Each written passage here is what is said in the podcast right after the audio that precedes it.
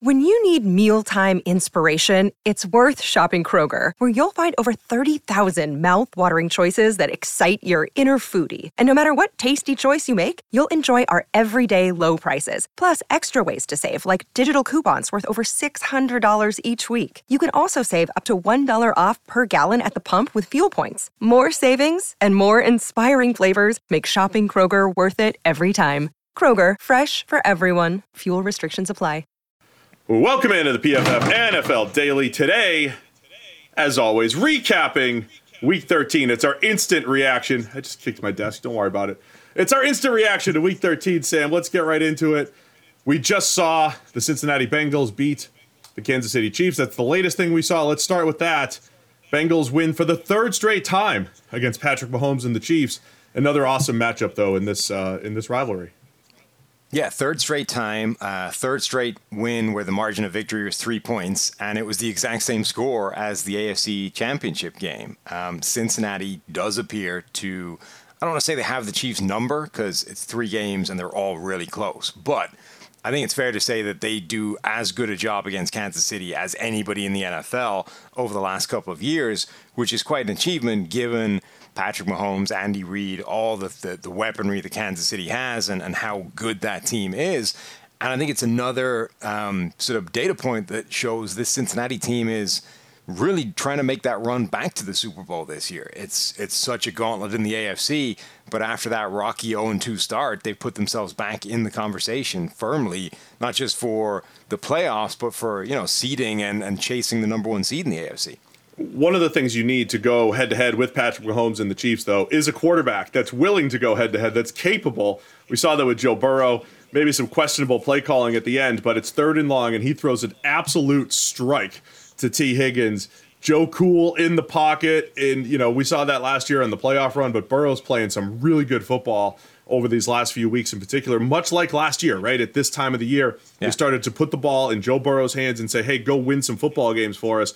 And he was up to it. So I thought he was fantastic there. And the Bengals defense, they always find ways to slow down the Chiefs offense just enough. The Chiefs got theirs, but it was a fourth quarter fumble by Travis Kelce that ended up being one of the biggest plays in the entire game. So credit the Bengals, man, offensively and defensively, taking it to the team that, you know, I think has, has started to rise up to the top of, of power rankings across the league.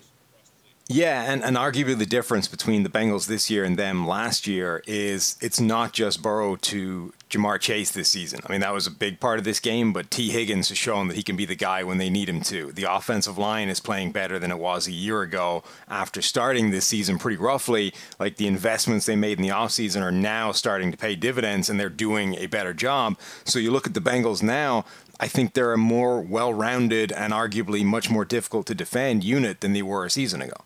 All right, let's stay in the four o'clock hour here, working backwards. But the, uh, the, the game we thought was going to be the game of the week ended up disappointing a little bit. It was close till the end, but the San Francisco 49ers ended up pulling away from the Miami Dolphins 33 to 17. It wasn't, you know, it looked like an opportunity for the Dolphins after Jimmy Garoppolo gets hurt on his on the first drive, but Brock Purdy comes in.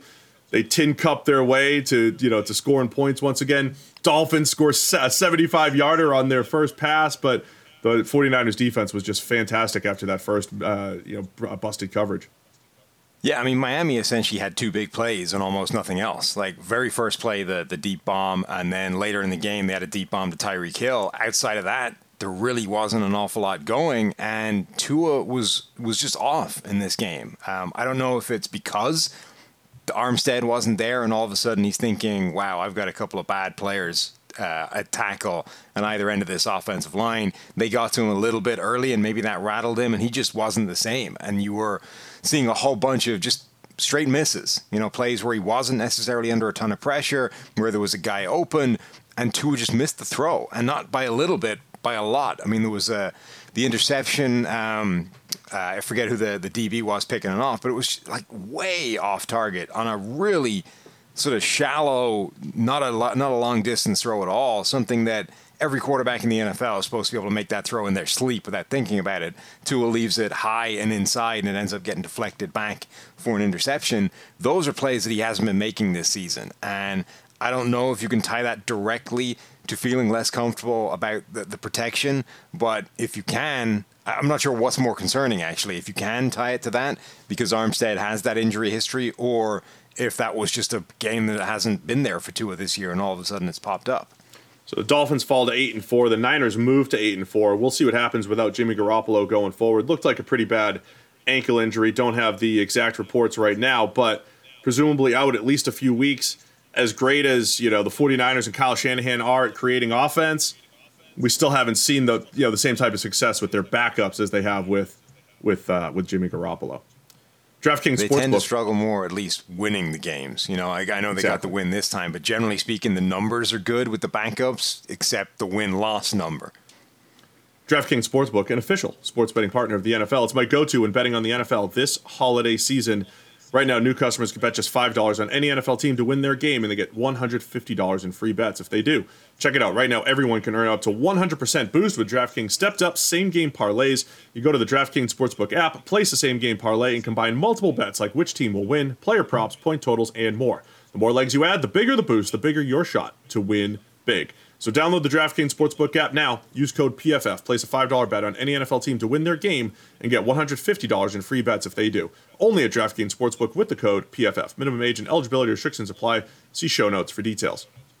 One of the other games, you know, oh, there was always a bunch that come down to the wire, but the Minnesota Vikings 27, the Jets 22.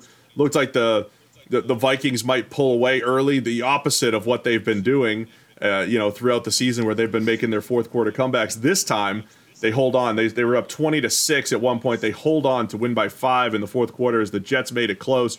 Mike White wasn't the same as he was last week. He made a few big time plays, though, at the end. It just wasn't enough, though, for the Jets.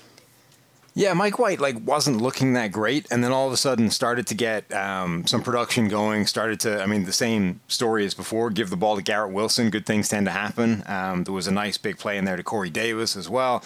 All of a sudden, they're kind of getting stuff going, and then bad bad play. the problem, you know, he's got to have a clean game in addition to just to being able to make the offense function. And this was the difference. You know, the the difference between him and Zach Wilson was he makes the easy stuff look easy. He takes the gimmies that are there in the offense. He's able to raise the floor of the thing, but to raise the ceiling as well. That's when you need to avoid catastrophic mistakes and make a couple of big time plays as well. We saw an injury with uh, Lamar Jackson as well. So Lamar Jackson missed uh, most of the game, knee injury. uh, Tyler Huntley comes in. Baltimore Ravens end up escaping with a 10 to 9 win over the Denver Broncos. Another disappointment for Russell Wilson. The Broncos only scoring the 9 points. They fall to 3 and 9. All eyes now are going to be on Lamar, that knee injury. The Ravens moved to 8 and 4. They were doing nothing offensively, but they put together a 16 play 91 yard drive to score their only touchdown of the game with 31 seconds left. It was an impressive comeback win, but we'll see what happens now with Lamar because obviously that's uh, it's a huge deal for the Ravens. It is, but I think we've seen a few times now that Tyler Huntley is a pretty good backup quarterback, and specifically for them because stylistically he is very similar to Lamar Jackson. He's got a lot of athleticism as well. He's got the ability to make all the throws. He he fits neatly into the same kind of offense as Lamar without them needing to completely overhaul it and go to something different entirely. And for him to be able to lead a 16 play, 90 plus yard drive with some key first down conversions in that against a defense as good as Denver's, like that's a real statement. I mean, if he can do that, this team is still capable of winning games, even if they're missing Lamar Jackson for a while. Also, in the one o'clock hour, it looked like the Chicago Bears might finally be able to beat Aaron Rodgers. They were up 16 to 3, but don't forget, Christian Watson has completely transformed this Green Bay Packers offense. A touchdown to get back into it uh, through the air, a rushing touchdown. Packers offense looks just different with Christian Watson. So Packers end up pulling away 28-19. There was a key interception there by Justin Fields. So the Packers get back on the winning track to move to 5 and 8, Sam. So it was close, man. They were close to uh, maybe losing the Bears and completely losing their season.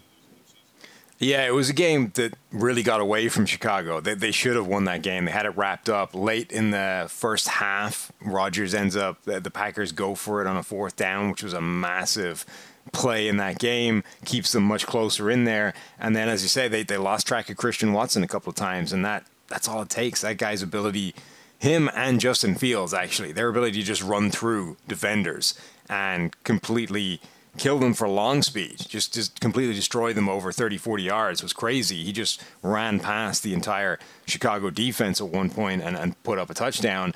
And that was an, like those are the plays that Green Bay didn't have in the first couple of weeks. Of course, we also saw Deshaun Watson's season debut, first game in a couple years. Browns win 27 to 14, but they did almost nothing offensively. Watson looked rusty.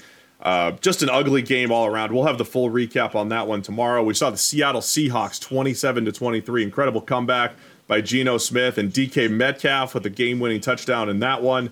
So did have some drama in that four o'clock hour where the Seahawks made that comeback. Anything else that stood out to you as far as your uh, instant reactions go here in week 13, Sam?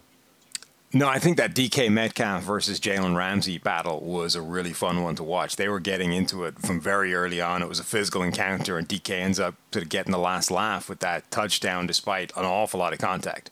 All right, as always, we'll have the full recap on the PFF NFL podcast tomorrow morning. But for now, it's the PFF NFL Daily.